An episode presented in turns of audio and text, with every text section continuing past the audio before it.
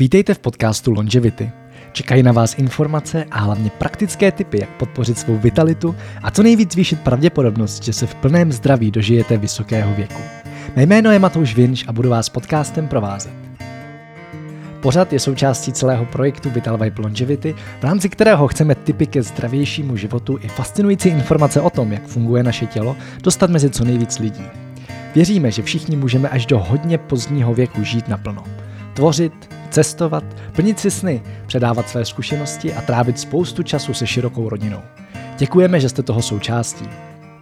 Pozvání do dnešní epizody přijala socioložka Lucie Vidovičová, která se systematicky věnuje kontextu stárnutí ve společnosti. Čeká vás tak hlavně spousta podnětů k zamyšlení o tom, jak vůbec stáří a staré lidi vnímáme a jak to může souviset s kvalitou jejich a časem i našeho života. Lucie působí na Fakultě sociálních studií Masarykovy univerzity v Brně a na řešení otázek stárnutí ve společnosti spolupracuje mimo jiné s Ministerstvem práce a sociálních věcí a dalšími vládními i nevládními organizacemi. Napsala nebo se podílela na několika knihách, mimo jiné Stárnutí, věk a diskriminace, nové souvislosti, Stárnutí na venkově nebo Stáří ve městě, město v životě seniorů. Ještě než začneme, připomínám, že já ani host nejsme lékaři a žádná z informací v podcastu tak není lékařská rada. Než budete cokoliv zkoušet, konzultujte to se svým lékařem. Každé tělo je unikátní a ani to, že jsou efekt a bezpečnost návyku či suplementu potvrzeny mnoha odbornými studiemi, neznamená, že budou fungovat u vás. Tolik nutný disclaimer. Ale hlavně používejte hlavu, prosím. A všeho s mírou. Odkazy, další zdroje a všechny ostatní epizody podcastu Longevity najdete na longevitypodcast.cz. V magazínu na webu vitalvibe.longevity.cz zároveň vydáváme články, kde se dlouhověkostí zabýváme hodně do hloubky. A teď už se pojďme společně vydat na fascinující cestu dlouhověkosti.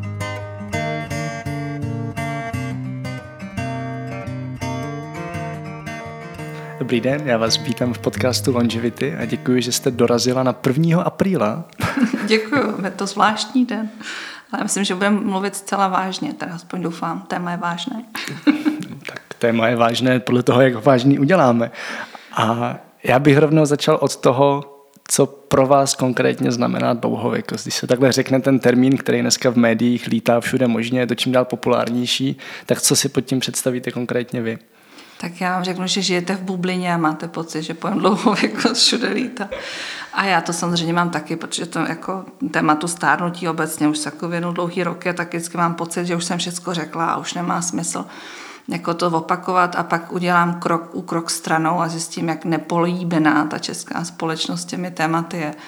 Takže eh, to jenom tak jako na úvod, že nemám pocit, že bychom mluvili o něčem, co, co je všem jasné. No a dlouhověkost pro mě eh, je absolutně fascinující téma z několika různých pohledů.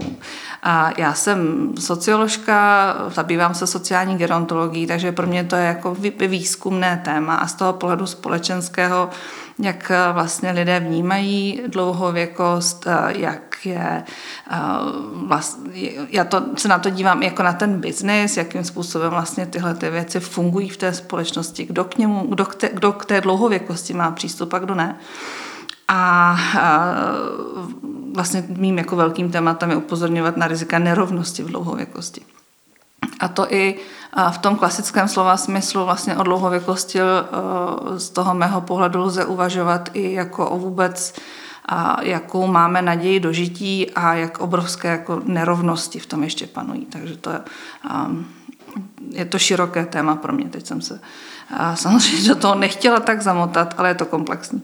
Tak času máme dost, takže klidně pojďme zamotat a podstatě klidně můžeme začít tady od toho, té nerovnosti.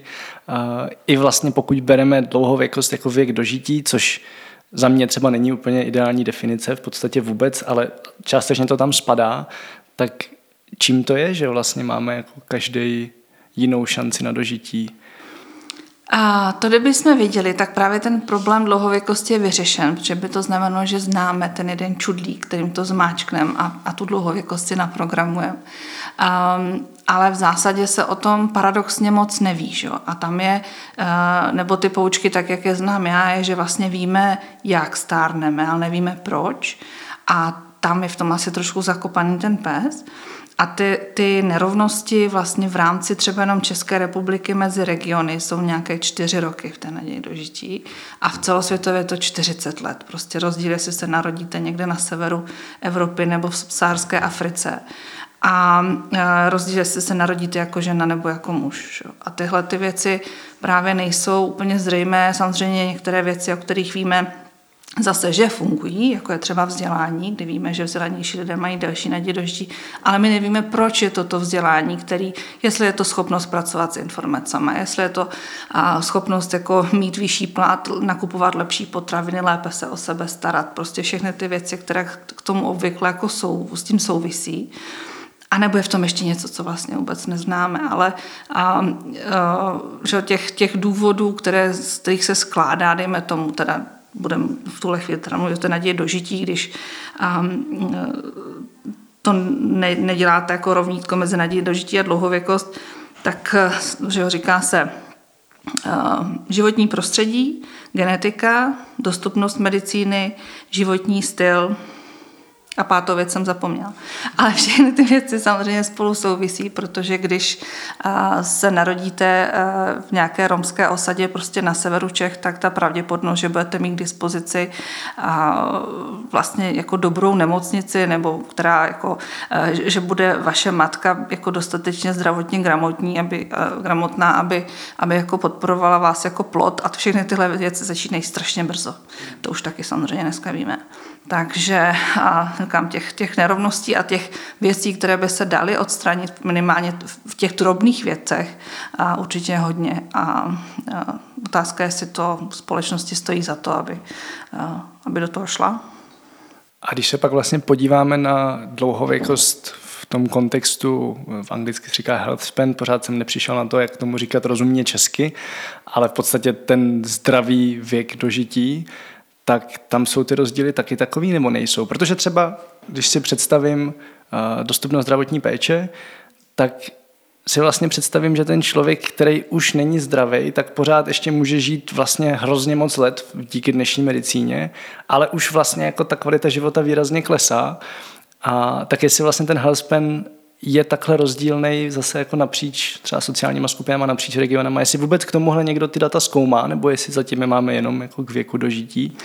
No zkoumá se naděje, takzvaně naděje dožití ve zdraví, jenže to není indikátor, na který se lze spolehnout v tom smyslu právě mezinárodního srovnání, protože eh, on se skládá z té, dejme tomu biologicky, prostě zjišťované naděje dožití a subjektivního vnímání v té dané populaci.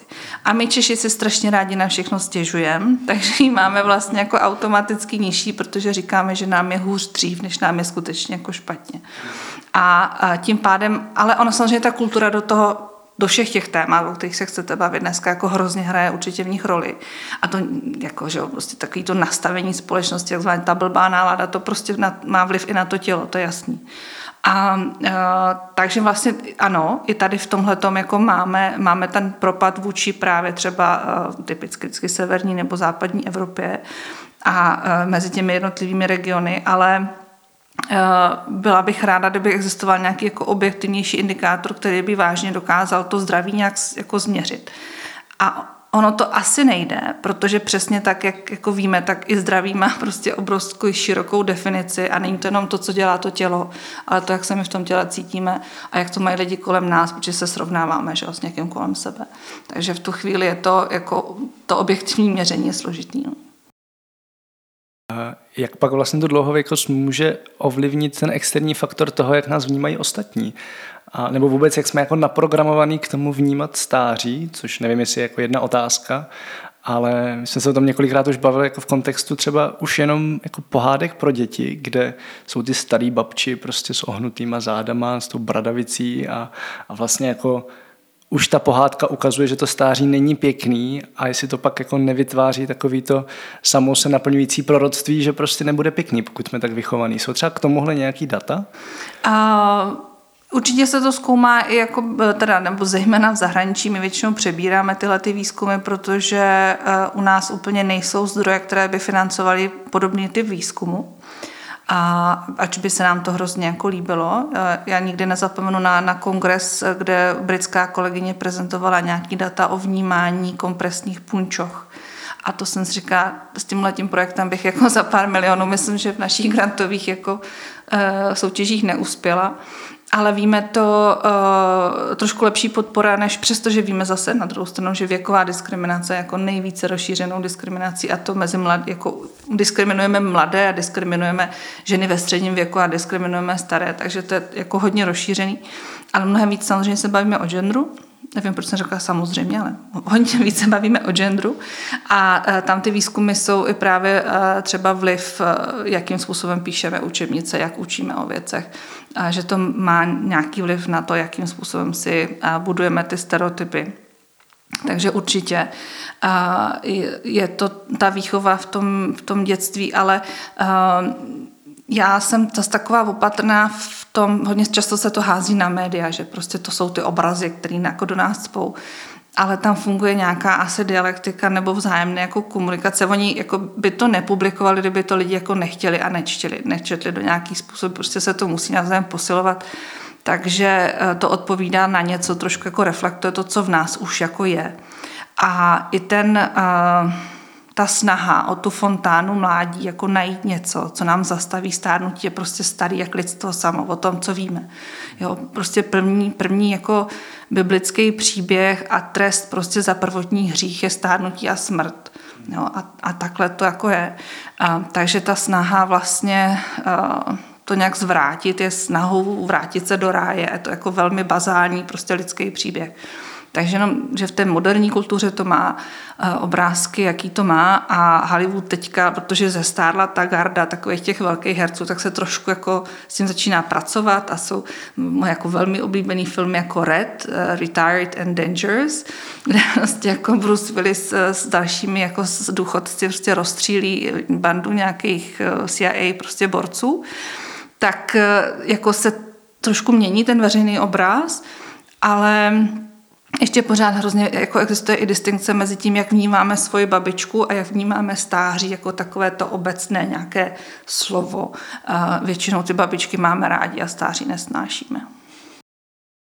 A jak se pak vlastně vnímají ty, já nechci říkat seniori nebo staří lidi, protože to je taky vlastně hrozně subjektivní, kdo se tak cítí a necítí, ale řekněme prostě ta věková skupina 70 plus a o kterých je vytvářený ten obraz, že by se vlastně jako by už cítit dobře neměli, tak já vlastně jako spoustu lidí tady v té skupině, co znám, tak je vidím jako naprosto vitální, spokojený a, a toho, že se jako toho života užívají naplno.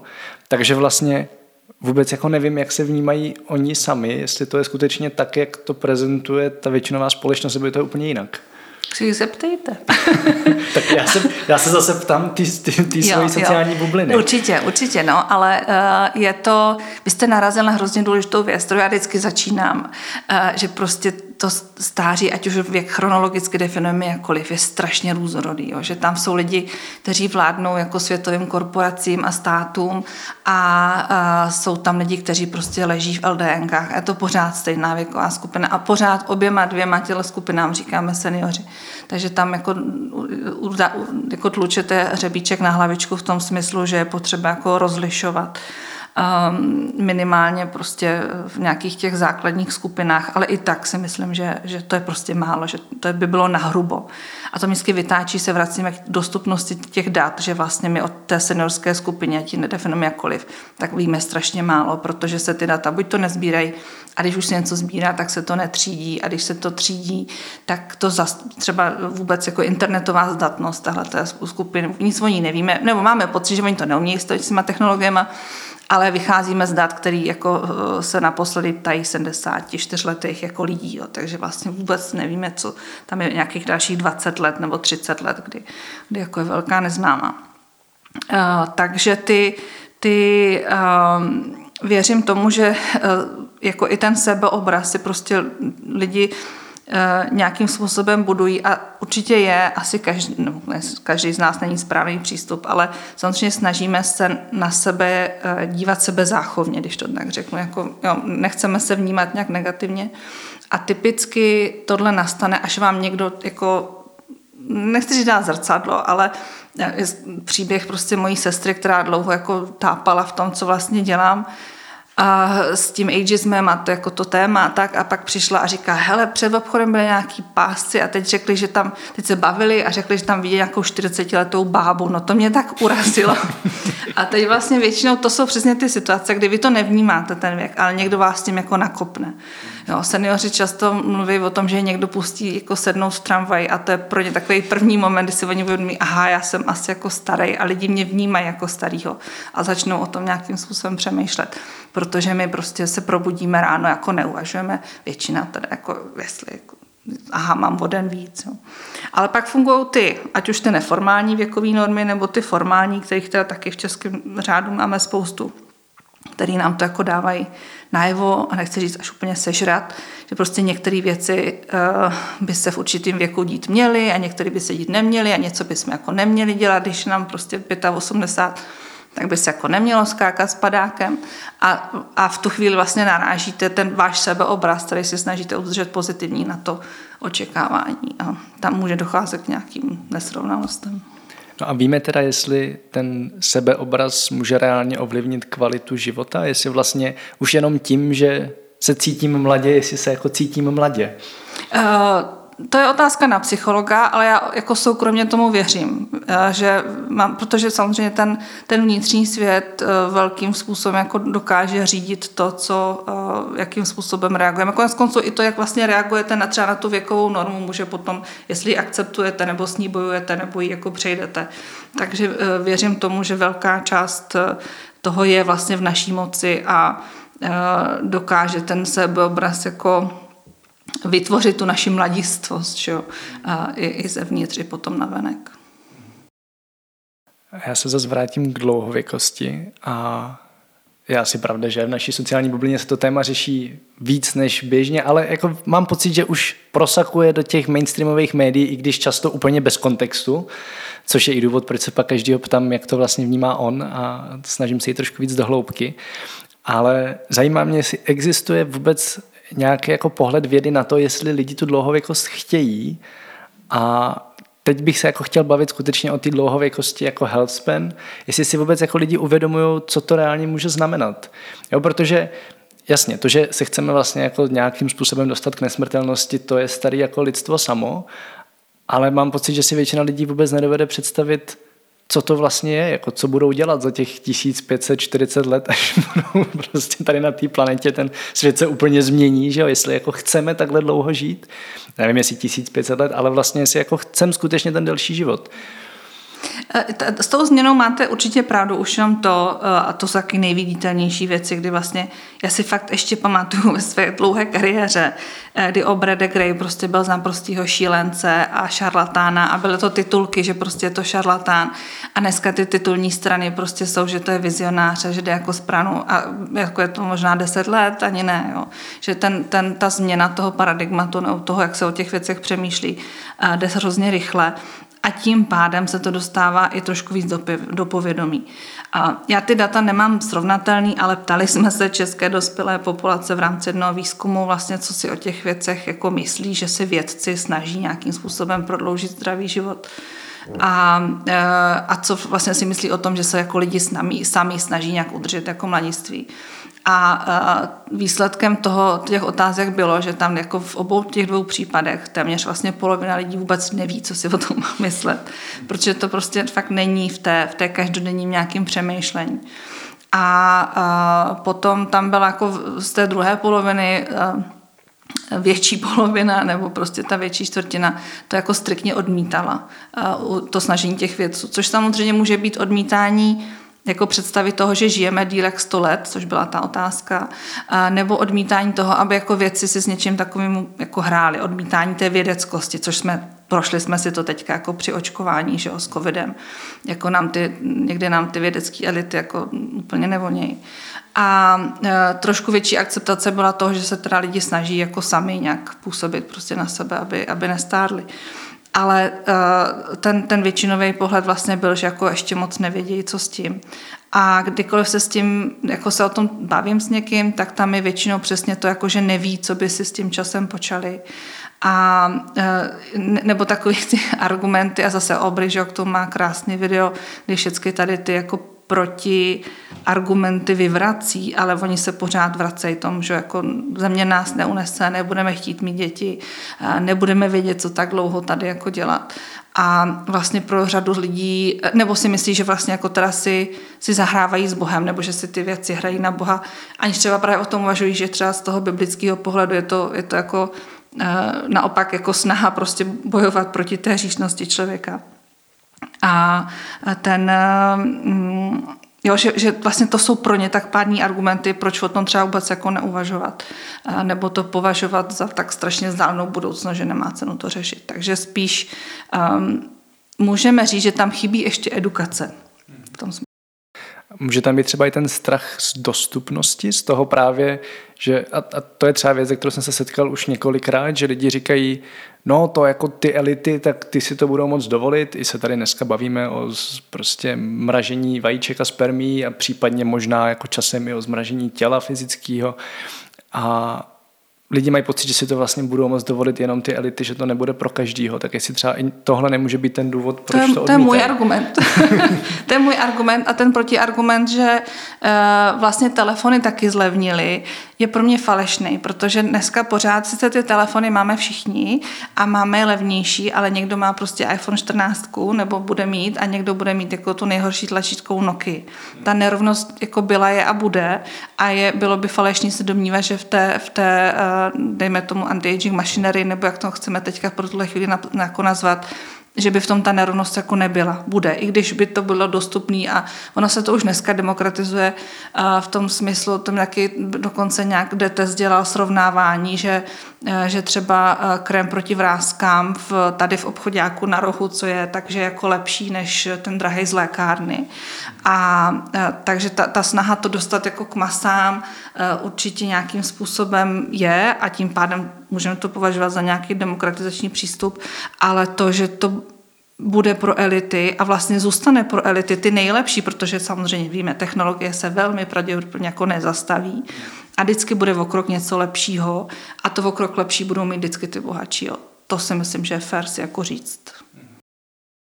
Kdybychom to teď vzali pozitivně, tak co vidíte jako ty potenciální přínosy a, a teď to berme jako ne z toho, co vidí sociologie, ale klidně jako odpovídejte sama za sebe.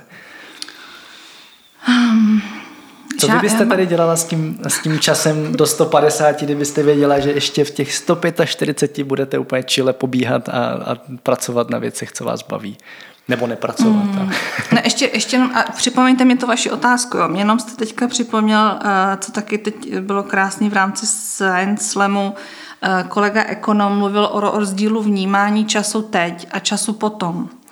A to, má, to mě úplně tak jako strašně otevřelo oči, že on říká, vlastně my stra, jako hrozně uh, málo si uvědomujeme cenu budoucího času. Jo, že my jsme dneska schopní slíbit něco, že za měsíc uděláme, taky, že jo, jsme se domluvili jasně, budeme mluvit, říkám, jedna už je to tady a už jako jo, a teď na to. Takže přesně eh, a, a uvažuji právě o tom, jakým způsobem to vstupuje do těch našich úvah o tom stáří, který vlastně jako nevidíme, neplánujeme, neuvažujeme o něm a najednou Bůh a je nám prostě 60 a problémy se srdcem a už jako vlastně se s tím až tak moc nedá dělat, jinak než chemicky. A jak, jak vlastně do toho hraje přesně tady ta, to naše, ta neschopnost vnímání ty budoucnosti, nebo ta neorientace na budoucnost. A Radkin Honzák zase o tom strašně, já jsem taky jednu dobu byla takový propagátor jako přípravy na stárnutí a on mě jednou, jednou větou tak jako sejmul a od té už to taky nedělám. Připomněl mě nějaký román, pak jsem si ho šla přečíst a teď vám to jméno taky neřeknu, ale je to o tom, je to starší český, český příběh o tom, jak vlastně uh, pán teda se bojí, že dostane povolávací rozkaz do Auschwitzu, tak se na začne připravovat, spí na prknech, jí prostě suchý chleba, učí se tahat prostě svůj kufr a všecko a jako dost se jako trápí po té cestě, aby se, na, aby se do toho Auschwitzu připravil. No a pak teda dostane ten povolávák a jde na to nádraží a on ho srazí, srazí ho nákladák. Jo, a pak se stane to teď jako bulvární, co vykládám, ale nějaká fitness, prostě uh, guru mladá slečna, strašně šikovná, tak jí zabila nějaká jako uh, bomba od šlehačky, jako že si chtěla udělat shake a prostě jí to vybuchlo a zemřela, aspoň to byla taková zpráva. To mě, mě to připomnělo, že prostě taková jako šikovná děvčice, se řeklo, a jako sejme jí prostě bombička na šlehačku.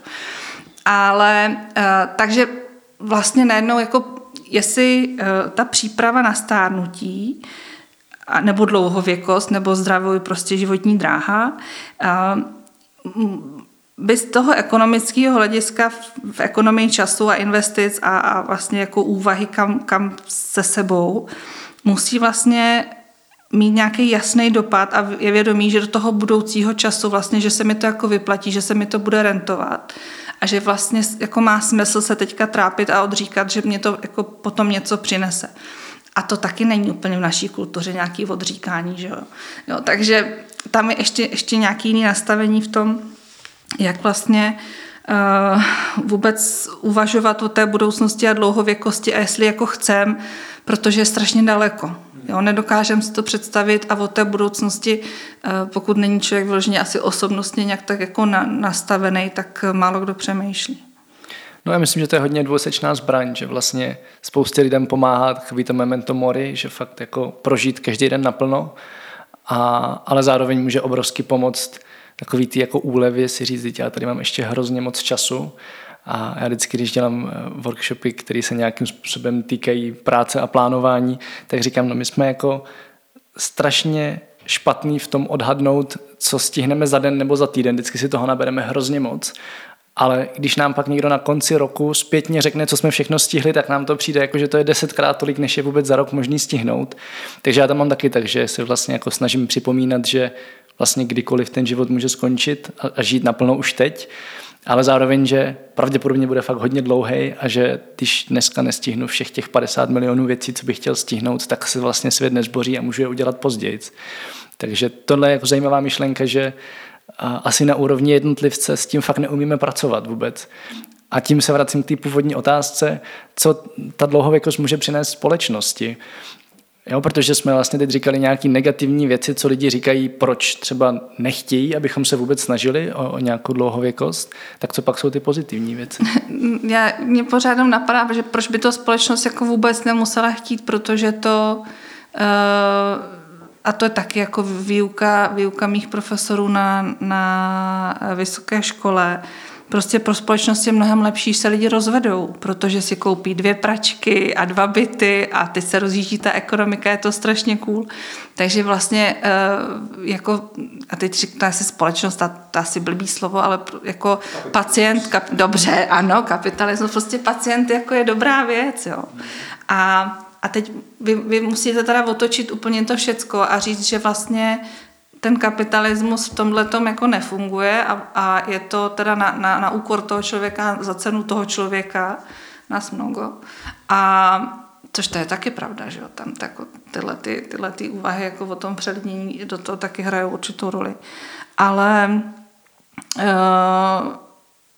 když bychom to jako otočili tak a řekli, že vlastně pro nás důležitý spokojený člověk, to znamená, který jako se ne, nepřepíná, nespěchá, nehromadí a e, věnuje nějaký čas sobě, protože tomu umožňuje se věnovat ostatním, jo, tak potom by ta společnost třeba jako na to reagovala jinak. Ale v tomhle nastavení jako nejsme masově určitě ne. Hmm. Takže ještě se znovu vrátím k té otázce. Já pohybám. Co podle vás, protože jako tak, tak, jak eh, mi vás vlastně Viktor představil, tak je to, že se sama dlouhověkostí zabýváte, že vás to téma zajímá. I jsem koukal, že jste právě v, eh, jak se to říká, Science Slam, eh, že jste tam měla tolik dlouhověkosti o těch možnostech, tak předpokládám, že jako sama chcete dosáhnout nějakým způsobem kvalitního, delšího života tak vlastně jako proč, co, co myslíte, že to přinese, ať už vám, anebo případně celé společnosti, to, že budete žít delší dobu. A nebo žít stejnou dobu, ale mnohem větší část toho jako v plně funkčním tělem. Uh, tohle vám hodně lidí dokáže odpovědět až ve chvíli, kdy vidí trpícího staršího člověka. Až ve chvíli, kdy jsem jako začala vlastně pečovat o otce, který jako netrpěl díky bohu dlouho, ale trpěl, a nebo teď, když eh, pečuju o maminku po mrtvici, tak jako si říkáte, ono to fakt není. Jako, jako, protože já jsem začínala, tím, tím tak bylo velký téma active aging a hodně jsme tak o tom bavili a že vlastně a, jako to stárnutí je takový strašně prima, je to ten čas jako užívat a tak.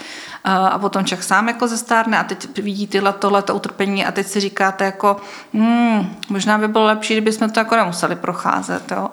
A, a takže vlastně i ten můj teďka totiž ještě současný protože zase mám pocit, že ty na té frontě té dlouhověkosti, jak definujete vy, eh, ještě bojují jako jiný eh, armády, ale můj třeba boj je už jenom teďka, aby to současné stárnutí prostě jako nebylo obdobím utrpení a, a nebudem si to jako namazávat. Prostě, teď včera mi prostě kolegyně říkala o tom, jak Prostě přišli za dědečkem, říkám osmkrát prostě, protože jsem z toho roztřesená, ale jako děda byl přivázaný k posteli jo, a tohle jsou věci, které se dnes a denně dějou. A proč bychom si takovýhle jako stárnutí jako měli přát, jo. Takže jenom a tohle je taky pro mě hrozně důležité, boj za kvalitu života nebo za, tu, za ten kvalitní konec. A uh, zaslouží si to taky pozornost. Ale zpátky k našemu tématu. To... Takže prostě vyhnout se utrpení si myslím, že je strašně jako silný argument. Byť samozřejmě utrpení do života patří, to jako nevoden dáme a to tam je, ale aby nebylo jako ze zbytečných úplně důvodů. Ale zase v tom hrozně ještě takový pro mě takový dilema v tom, co je zodpovědnost člověka a co je zodpovědnost jako to, to, té společnosti nebo něčeho, protože uh, čas to nebo nezřídka. A některé ty proudly dlouhověkosti anti-agingu to staví právě jako tím neoliberálním způsobem. Vy špatně jíte, vy necvičíte, vy neděláte, co máte, tak tady to teď jako máte je to vaše chyba. Jo. A neřeší se právě, ať už třeba rozdíl jako v, v cenách třeba těch potravin, který jako by se daly považovat za dobrý, nebo vůbec, jako, že, že ty tlaky jsou.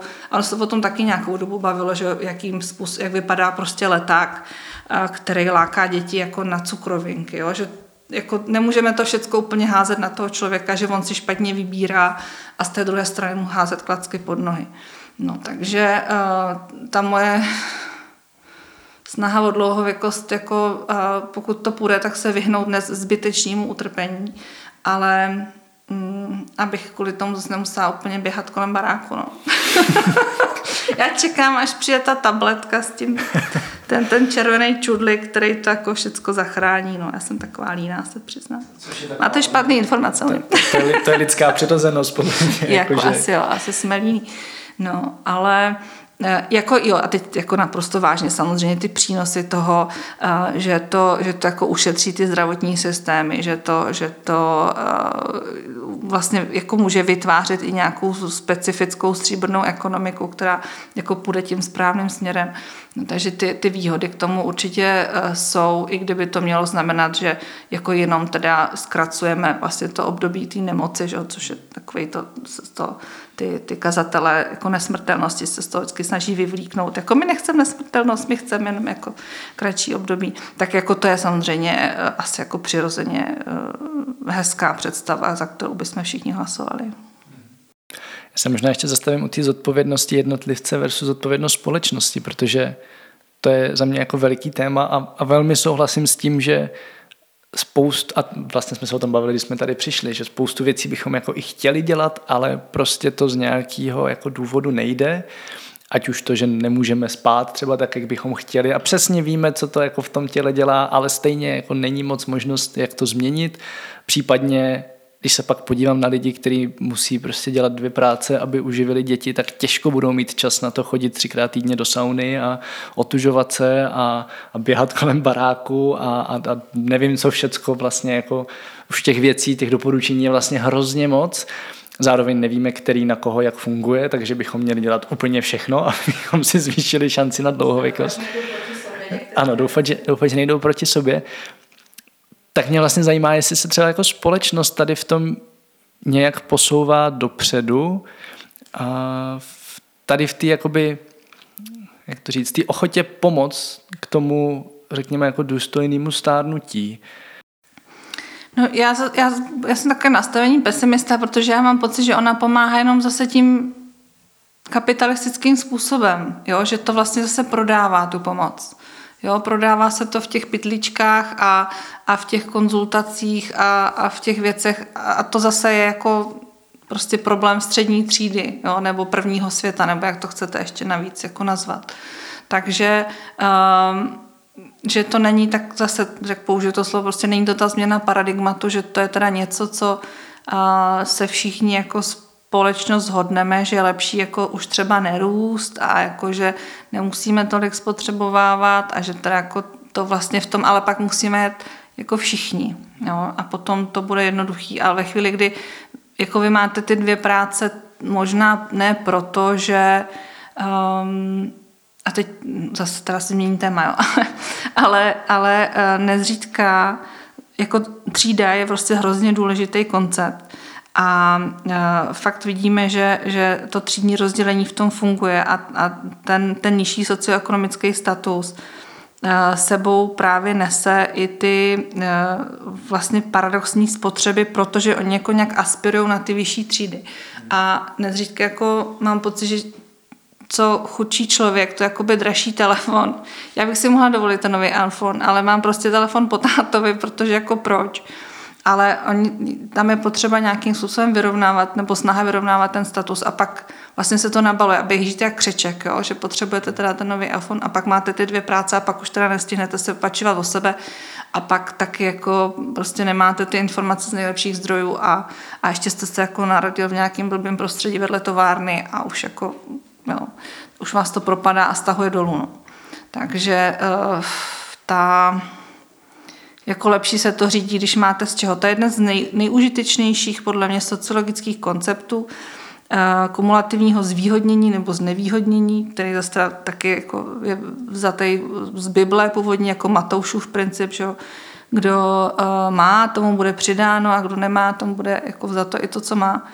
A funguje to i na té zdravotní, jako zdravotní, nebo na úrovni zdraví, na úrovni eh, vztahu, eh, na úrovni informací. A kdybychom my jako jednotlivci chtěli tady tomu společenskému paradigmatu nějak pomoct, tak můžeme? A, nebo případně můžeme vůbec jako pomoct těm lidem, kteří už jsou často jako zahranou toho, kdy i kdyby už teď jako chtěli ze sebou něco udělat, tak nemůžou a ať už jako to je v tak extrémním případě, že dědeček převázaný k posteli, anebo prostě to může být ta první mrtvice, která sice ještě člověka úplně nezničí, ale už mu hodně oseká možnosti, co ze sebou může dělat. Tak jestli já jako dost mladý člověk, jestli vlastně můžu nějak pomoct tady těm lidem, ať už jednotlivě, anebo právě v rámci toho společenského paradigmatu, toho celého nastavení, jestli prostě můžu něco udělat pro to, aby se ty lidi měli líp. Já a v tomhle jsem optimista, protože jsem, nebo to, to asi zase nějaký filozof by to lépe řekl, ale jako nikdy není pozdě začít, nikdy není pozdě něco udělat a nikdo nemáme jako malou sílu na to něco udělat ve svém okolí. Kdyby to bylo i jako taková blbost s odpuštěním, že se usmějete na někoho v tramvaji. Jo. Často to tak někdy jako testuju, že fakt eh, notabene na starší lidi někdy mají pocit, že je nikdo jako nevidí.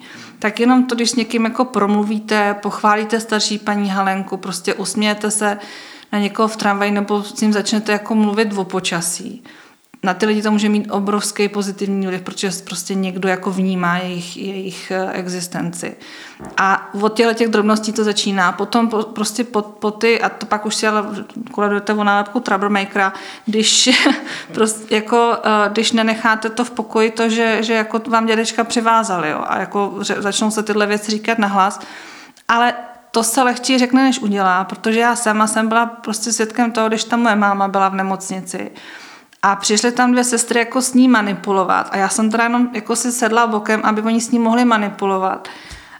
A oni jako s ní zacházeli, jako naplnili všechny, eh, všechny definice prostě týrání a zneužívání seniora. A já jsem tam seděla a nezmohla jsem se na slovo. Jo, člověk je úplně paralizovaný uh, v takovýchhle situacích. Samozřejmě asi doma někdo prorokem ve smyslu toho, že uh, to, že to učím, neznamená, že jako, když potom přijde na lámání chleba, že dokážu jako zareagovat rychle.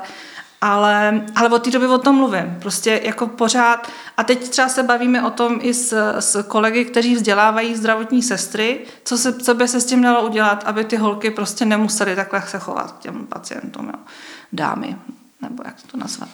Tak um, Jo, takže každý si myslím, že na tom od těch nejmenších věcí, jak prostě se podíváte na sousedku, po to, když máte nějaký hlas a máte nějakou moc a můžete jako v tom systému něco trošku otočit jinak, tak uh, si myslím, že vlastně takový to jako nejde to, uh, je typicky jako výmluva. No. Já ji používám často, ale pro, právě proto můžu zodpovědně říct, že to je výmluva. Souhlasím. A jak s tím pak třeba souvisí, už se tak trošku naznačila, eh, osamělost těch starších lidí, protože je pravda, že spousta z nich je úplně vyčleněná ze společnosti a to je mýtus. Je to mýtus? Je to mýtus. Nebo sociologické výzkumy říkají, že extrémně osamělých je v České republice asi 5%. A co to znamená extrémně osamělý? Tam jako, že... To je, že velmi často. Když tomu přidáme i ty, co jako občas, tak to se dostáváme na nějakých 27-30%. Um, ale samozřejmě zase já právě jako uh, byť jsem trénovaný kvantitativní sociolog, tak jako na každém životě záleží. Kdyby to byl jeden člověk, se cítil osamělý, tak to budu považovat jako za věc k řešení. Takže to jako neberu to jako argument, že to je málo lidí. Ale někdy jako jedeme v tom stereotypu, že seniori jsou osamělí. Ale pak se vracíme ještě k tomu, co to vůbec jako myslíme tou osamělostí. A ona, osamělost, každý prožíváme jako od dětství do, do smrti, každý z nás někdy nějak. Ony jsou různý typy. A e, ta osamělost v tom, v tom stáří nezřídka je tím typem, já nejsem vidět. Jako nikdo vlastně nepovažuje můj život za důležitý nebo relevantní, nikdo mě neposlouchá, pro nikoho už nejsem užitečný. A to je vlastně uh, taky tyhle ty uh, jako drobné věci, které takhle, když řekneme u stolu, tak vlastně zní jako drobnosti, ale zase kolegyně v, ve Spojených státech měla takový dlouhodobý jako sledovací výzkum, že i taková jako drobnost, jako možnost rozhodnout se u snídaně, jestli si dá marmeládu nebo salám, prodlužuje prostě tu nodí dožití. Jo, že lidi jak ve chvíli ztrácejí nějakou autonomii, rozhodování, i by, to byly drobnosti. Proto se třeba doporučuje, jako nebojte se se staršíma lidma pohádat, protože i ta hádka, byť asi jako neby neměla být do krve, tak je přesně to, já slyším ty tvoje argumenty, nějak na ně reaguju, vlastně vidím tě. No. A vnímám, že tvoji existenci. A ty, vlastně ta možnost, jako, aby jako bez ohledu na věk lidi měli možnost vstupovat do nějakých těch věcí. A my to neděláme vlastně i dětem. Že? Jako my jako děti taky takový, jako drapneme za ruku a vlečeme za sebou. A jako prostě střední věk, kdo je víc. A, a jsou ale paradoxy právě. Když to jako zažíváme jako děti, tak proč to pak děláme jako třeba našim jako starším rodičům, jo? Že, že takový jsme nepoučitelní v některých aspektech. Já teď vlastně jakoby nevím jenom, co si z toho vzít, jestli když jste zkoumali osamělost, nebo nevím, jestli konkrétně vy, nebo jestli to jsou nějaké jako celosvětové data, tak jestli tam se ta osamělost bere právě tady v tom kontextu, jo? když jste říkala, že jako těch 5%, protože já právě, když se řekne osamělost, tak si představím to, co jste říkala, takový to jako vyčlenění ze společnosti, takový to jako ten pocit neužitečnosti, což vlastně asi jako z definice není úplně osamělost. Že? To pořád je to takový, že za nima občas někdo přijde, ale a, a necítí se úplně jako sami, ale vlastně nemají ten možná třeba i smysl života nebo něco takového, tak jenom jestli ty data vlastně směřují tady k té definici, k té jakoby širší, tady k tomu jako smyslu, anebo jestli fakt to byla ta čistá osamělost, jakože já jsem tady zavřený doma a, a s nikým se nevidím. Uh, to jsou, to jsou uh, takzvané jako subjektivní definice té situace v případě těchto těch šetření, kdy se jako respondenta, respondentky zeptáte, jestli se cítí osamělý, on ničeho odpoví ano, občas nebo často. Um, jsou i jiný uh, způsoby, jak to měřit, kde právě se měří takový to jako uh, nejenom, že jo, pak se měří, kolik máte kolem sebe lidí, pak se měří, jaká je kvalita těch lidí, jako, protože se taky jeden výzkum mě jako velmi zaujal a pak jsem říkala, no dává to smysl, že čím větší máte kolem sebe sociální síť, tím větší je riziko, že, vás, že budete finančně zneužívání. Jo, což jsem se zarazila, pak říkám, no tak jako jasně, čím víc lidí, tím větší pravděpodobnost, že tam mezi nimi bude nějaký lump. Ale vyšlo to v renomovaném časopise, tak jako e, mě to zaujalo.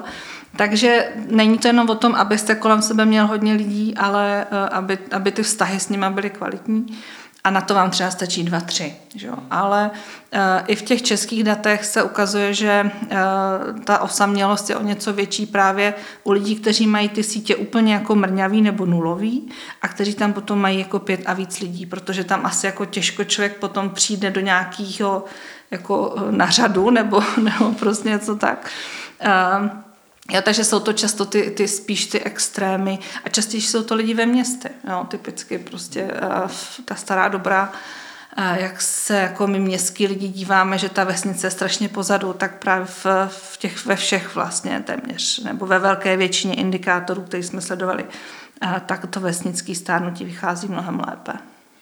Tak já to i vidím, jako teď za poslední dobu jsem občas na vesnici bydlel a tím nemyslím Tišnov, Tišnova ty neurazím, ale už jako směrem na Vysočinu, na maličký vesničce a tam je přesně vidět, jak vlastně ať už ten, ten děda prostě, který tam má vlastně pak ty konexe všude, vlastně všude má příbuzný, nebo ta babča, to je vlastně úplně jedno, ale fakt takový ti, už řekněme prostě 80, 90 plus, tak jsou každý den vykloněný z toho okna, on se tam pořád někdo jako zastavuje, baví se s nima a vlastně jako vidím potom tu radost v jejich tváři, že, že jakoby tam jsou centrem toho dění, že jo? ideálně, když jsou na návsi a vidí úplně všechno, co se děje a, a ve městě nic takového moc nemůžeme dělat. A, a nikdy nezapomenu na paní, co bydlela naproti nám na letný pátém patře a ta tam teda jako seděla celý den u okna, koukala na ulici, ale jenom se koukala na ulici a nemohla se nijak zapojit. A právě tam jako vidím ten obrovský rozdíl a, a myslím si, že a tam jako těžko říct, jestli to tak skutečně je, ale že ti lidi na vesnici prostě ten život mají mnohem lepší, protože jsou součástí a počítá se tam s nima. Že? Sociologická data to potvrzují. Eh, dokonce existuje i výzkum na to, na to oni tomu říkají zóna dohledu, surveillance zone, právě na kolik, jako co člověk vidí z toho okna. A my, když jsme dělali výzkum stárnutí ve městech a potom stárnutí na venkově, tak zase to bylo jako uh, lidi, kteří mají jako, a teď musí ten pohled být jako na něco nebo něco hezkého, uh, tak to byl taky takový indikátor jako té jejich spokojenosti a um, Určitě to, eh, tak ještě studujícím někde ukazují takový krásný film, který je teda z, z Spojených států, kdy uh, paní vlastně, on to s tím nějak začali i manžel a on potom zemřel, v tom pokračovala, taký velký okno a teď tam měla křeslo a vždycky jako mávala na děti, co tam šly do školy. A vlastně, že ty děcka to taky tak akceptovali a prostě na ní mávali a pak u příležitosti nějakého Valentína ji vlastně pozvali teda do tělocvičny a celá ta škola se úplně rozbraží, si to představ, si úplně nádherný, jak oni jako připravili uh, nějaký Valentínky a prostě srdíčka udělali pro ní takový jako show, jako poděkování za to, že, že prostě oni tam nějak o tom mluvili, že mají prostě ten pocit, že ten svět je ještě v pořádku, když ta paní tam jako sedí a mává na ně ráno a u oběda a potom, když jdou ze školy. Uh, jo, takže to má určitě um, i takovýhle, je, může to znít jako drobnost, ale je to fakt. A architekti říkají, nebo, nebo v tom jde vlastně, že to nějak končí jako se čtvrtým patrem, jo? že v tom, po tom čtvrtým patře ztrácíte vlastně ten styk uh, s tou ulicí a, a, a pak už to bývá problém. Mm-hmm. Jste ještě zmínila termín aktivní stárnutí, tak můžete vysvětlit, co se tím vlastně myslí? Já se tam kdo, protože a to je velká debata. Aktivní stárnutí dlouhou dobu bylo vlastně takovým hlavním leitmotivem veškerých eh, politik stárnutí, s tím ale, že eh, to bylo podrobeno velké kritice právě tím zaměřením na to takzvané produktivní vlastně stárnutí, kdy se mluvilo o tom, že aktivně stárne ten člověk, který jako aktivně přispívá eh, společnosti a ekonomice, a soci, jako dobrovolničí a pracuje. Takže že vlastně z toho vypadávalo právě to stáří, které už jako se těma věcma nezabývá a byl v tom jako velmi silný právě ten hodnotící kontext toho, že jenom pokud ještě jako děláte se v takzvaném tom třetím věku, a děláte tyhle ty věci, tak to je vlastně cajk, ale potom, když se dostanete do toho čtvrtého věku té závislosti a, a křehkosti a, a závislosti na pomoci, tak eh, vlastně jakoby nemůžete stárnout aktivně, jo, nebo to prostě se vylučovalo. A, takže se to odpouští a vlastně teďka nový takový jako highlight je právě zdravé stárnutí. Vracíme se k tomu, že to je vlastně jako předpoklad všeho. Ještě se zastavím u technologií, protože to jsem si všiml, že zmiňujete poslední dobou často. A jaký, jakým způsobem vlastně souvisí se stárnutím a tam by se dalo bavit o hrozně moc věcech.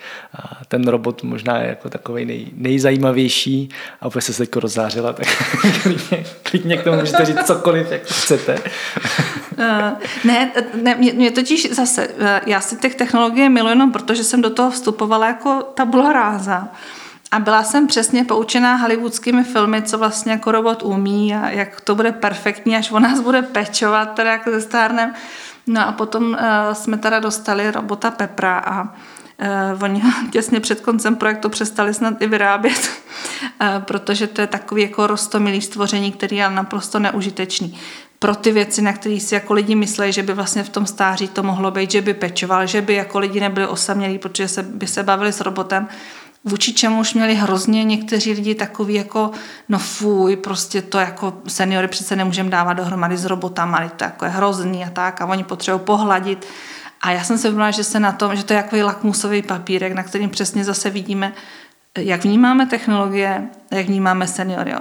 Seniorům nevodíme ty nejnovější technologie, teď jako oni to nepotřebují, jo, oni potřebují teda pohladit a, a, a vlastně a potom jsem viděla ty, ty, ty seniorky naše, jakou strašnou radost a veselí, jako to vyvolává, byť, že ten robot teda nefungoval tak, jak jsme si představovali.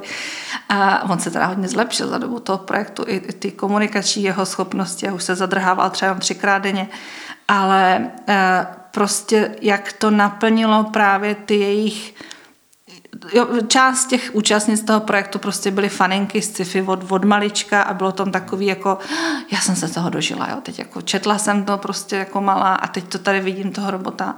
A část toho byla právě strašně nadšený, že, že se učí něco nového, protože jsme s nimi i programovali ty obsahy a bylo to takový to, někde to někdo napsal, vlastně já jsem ta cool babička, co jako se baví s robotem, takže i u těch vnoučat oni tak jako vyrostli, mohli je vzít sebou, jako babi tady prostě má robota. A to bylo strašně krásný a hlavně to e, vyvolávalo to, on jako my jsme pak uvědomili si, že než nějaký dialogy, na, na kterým hodně vlastně pracovat, to je jako nejlepší pracoviště, ne v České republice, ale na světě, že oni vyhráli s tím a tu Amazon Price, tak um, že jako lepší pro seniory než dialogy jsou jako stand-upy, kde vlastně ten robot prostě vykládá nějaký, jako je faktový šašek a, a to jako splňovalo to. A navedlo mě to ale na další úvahu a na to, jak vlastně vytlačujeme ze stárnutí roli hry a humoru a zábavy. Jo, že máme kolem stárnutí se chodí jak prostě v katolickém kostele, ale přitom jako ne, přitom to není potřeba, protože eh, bez ohledu na věk všichni máme jako rádi radost. A tohle to na tom bylo krásně jako vidět. Takže v tomhle smyslu technologie. A pak mě právě fascinovala ta představa, eh, a to na to jsme už trošku narazili, že eh, vlastně my jsme jako ty mladí, kteří těm technologiím rozumíme a oni jsou ti staří, kteří tomu nerozumí.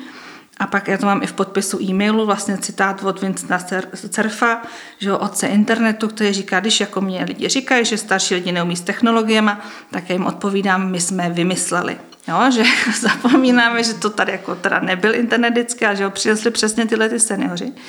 A že navíc jako ty technologie se nezastaví, takže já budu ta trapná generace, která umí jenom s internetem a s officema, a za mnou jako na eskalátoru jede jiná generace, která bude mít technologie, kterým já vůbec nebudu rozumět. A já už dneska samozřejmě nerozumím svým 14 letému synovi, už nějaký NFTčka, nebo co na mě hází, já nevím, o čem on mluví. A teď je otázka, jak rychle ten eskalátor pojede. A tam zase si myslím, že to je obrovská role uh, té společnosti a to platí pro téma dlouhověkosti jako pro těch technologií. My nejsme zvyklí se průběžně vzdělávat nebo nikdo nás nevzdělává v tom, co jako novinka, kam ten svět jde. A na to vlastně možná i ten, ta dlouhověkost naráží, že najednou se něco objeví a vy už to vidíte vlastně ve formě toho hollywoodského robota. A ono tam třeba není, anebo je a vy vlastně vůbec nerozumíte, co se stalo po té cestě. A to podle mě snižuje jako možnost akceptace toho, co přišlo. Jo. Když trošku jako vidíte, že to vyvíjí se a teď jsou tady prostě nějaký vitamíny, které něco dělají a pak ty vitamíny jako co ještě něco jiného, tak jako chápete a postupně přibíráte ty nové vědomosti a není to pro vás jako boom, který odmítáte prostě přijmout. Jo. A to je, to si myslím, že je velký dluh, kdy my fakt fungujeme a to, to je prostě téma jako ze 70. let minulého století, že žijeme ve třech krabičkách, jako mládí se vzděláváme, pak je krabička práce pak je krabička odpočinku. No, a takhle to prostě být nemá.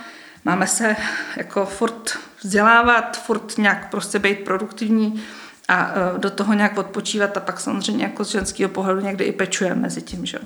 No, takže um, jako změna, zase jsme u toho, že by se ta společnost měla celá jako otočit na hlavu a třeba to dokáže, jo? já jako nechci být pesimista, ale i o tom to je, že eh, my v těch boxech jsme pak takový jako zavřený a ty věci, které jsou nové a měly by třeba smysl, tak se strašně těžko jako prolamují do té do to, do krabice. Což možná může být i tím, že právě jak jako jsme tady na začátku zmiňovali, že lidi ty vědecké elity úplně neberou tak, jak by třeba ty vědci chtěli. A možná to může být i tím, že vlastně ty vědci sami neumí komunikovat to, co dělají a, a bohužel jako vidím to často a je tady pár naštěstí, třeba i právě v tématu dlouhověkosti, pár výjimek, kteří jsou schopní ty věci podat úplně od začátku. A pak tady už jsou jako další, kteří jdou už hodně do hloubky a v podstatě, když mluví, tak je to odborný termín za odborným termínem. A samozřejmě, že člověk, který nechápe ten základ, ten princip, tak na toho člověka bude koukat, říká, no tak on si tady něco povídá a, a co mu jako mám věřit, když tomu vůbec nerozumím. Takže možná i tohle může být ten důvod, proč lidi nechtějí eh, věřit vědcům a vlastně jako proč pak třeba eh, je pro ně těžký se naučit pracovat s technologiemi, protože to vlastně jako není správně komunikovaný. A, a někdo, říkám, někdo vás to jako ne, neučí a ne, teď to taky někdo na Facebooku krásný obrázek, jako proč neumíme udělat daňový přiznání, no protože je důležitější rozumět jako blizna a pestík, jo? že to vzdělávání, taky jsme se o tom bavili před začátkem, je takový jako neúplně účelný pro život a bohužel se to týká i nás vědců. Po nás, něk, nás dokonce jako jsou lidi schopní penalizovat za to, když mluvíte s lidma. A jako byla jsem prostě svědkem toho, že fakt jako se někdo směje kolegovi, že publikuje v nějakým jako časopise. A, a to je pak smutný, no. Takže vlastně to je nějaký zase udržování, jako nechme ty masy v nevědomosti a my si tady budeme jako zkoumat do Almary mění se to. Tohle se jako mění hodně, teďka už jako se ta věda snaží otvírat, ale zase se prolamuje do struktur, které jako dlouhou dobu o tom nevěděli, že by něco takového měli dělat a ne všichni jsou proto otevření. No. Zdravím kolegy. Ale, a kolegyně, ale uh, jo, že, že vlastně ta, uh, je to taky dost nový pro nás, jako učit se mluvit tím jazykem tak, aby lidé nám rozuměli, to je, na, nemáme na to kurzy na, ves, na vysoké škole. Já mám poslední otázku, která může být dlouhá a krátká. Omlouvám, já, to je taky máte hrozně hezké otázky, totiž to se podle toho pozná. Co děláte pro svoji vlastní dlouhověkost? Co konkrétně? Ta, ta jedna červená pilulka ještě není. No, čekaj, to je, já se vlastně jako, a nechci, že se nějak intenzivně v tom vzdělávám, právě že vůbec ne, ale chci mít přehled, co se děje aby mě neutekla ta. A ono totiž um, ne, ne, jako nepodceňujeme vlastně sílu informace. Ona nemusí udělat nic jako hned. Ale potom až příště, no to neslibuju, že až budu příště stát přes fast foodem, že jako odjedu, ale uslyším to třikrát, ty jsem záhodně blbý příklad, ale uslyším to jako třikrát a vlastně po třetí už to, to mé chování nějakým způsobem možná nezmění, ale trošku jako alternuje. Jo. A, e, a to si myslím, že, že vlastně už e, se musím poplácat po rameni, že vlastně už ta snaha jako být informovaná e, je pro mě, pro mě důležitá. A jinak jsem přesně jako kovářová kobila. Jo, že tak a teď je to venku. Ale, uh, a nebarvím si vlasy a to taky můj, jako, to je můj uh, statement, protože to z nějakou dobu, teď už, jak jsem zestárla, tak už to lidem nevadí, ale nějakou dobu to lidi strašně rozčilovalo. A to mě bavilo, jako, že jako, oh, ty máš šediny. No, a, a tak se snažím tomu dělat reklamu, no. Ale uh, protože třeba konkrétně to barvení vlasů je jakoby nejakceptovatelnější, když to budeme nazývat taky jako nějakou anti-aging prostě přístupem, tak tohle společnost teda jako do toho to nejvíc akceptuje, do toho nejvíc vráží peněz a paradoxně je to vlastně jako nejmíň asi potřeba. takže, takže to mi přijde, že na to, na to ty data taky tak trošku ukazují, no, že Eh, věci, které dávají smysl, jako je právě ta životospráva, protože z těch pěti věcí, na tu pátou jsem si nespomněla, tak ten, eh, ten, vlastně ten životní styl vlastně jako je těch 50% no, z toho všeho. A, takže sice je důležitý, kde se narodíme a jestli máme blízko jako eh, dobrou porodnici a jestli máme dobrý geny, ale jako ta druhá půlka je prostě ta, ten životní styl a, a to teda jako je ta zodpovědnost naše do času do nějaké míry. No. Hmm. No já si ještě jenom u těch vlasů říkám, že vlastně to je možná hodně o tom, že když se člověk zase, když se člověk cítí dobře, tak se cítí dobře, takže prostě spousta lidí to má, takže se dobře cítí jenom, když má ty vlasy obarvený a někdo to pak tolik neřeší. To je o tom zrcadle.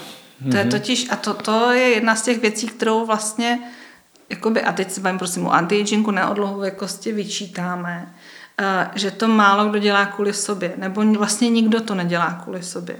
Ale my víme, že když jste hezká holka, tak máte o 6 tisíc větší plat.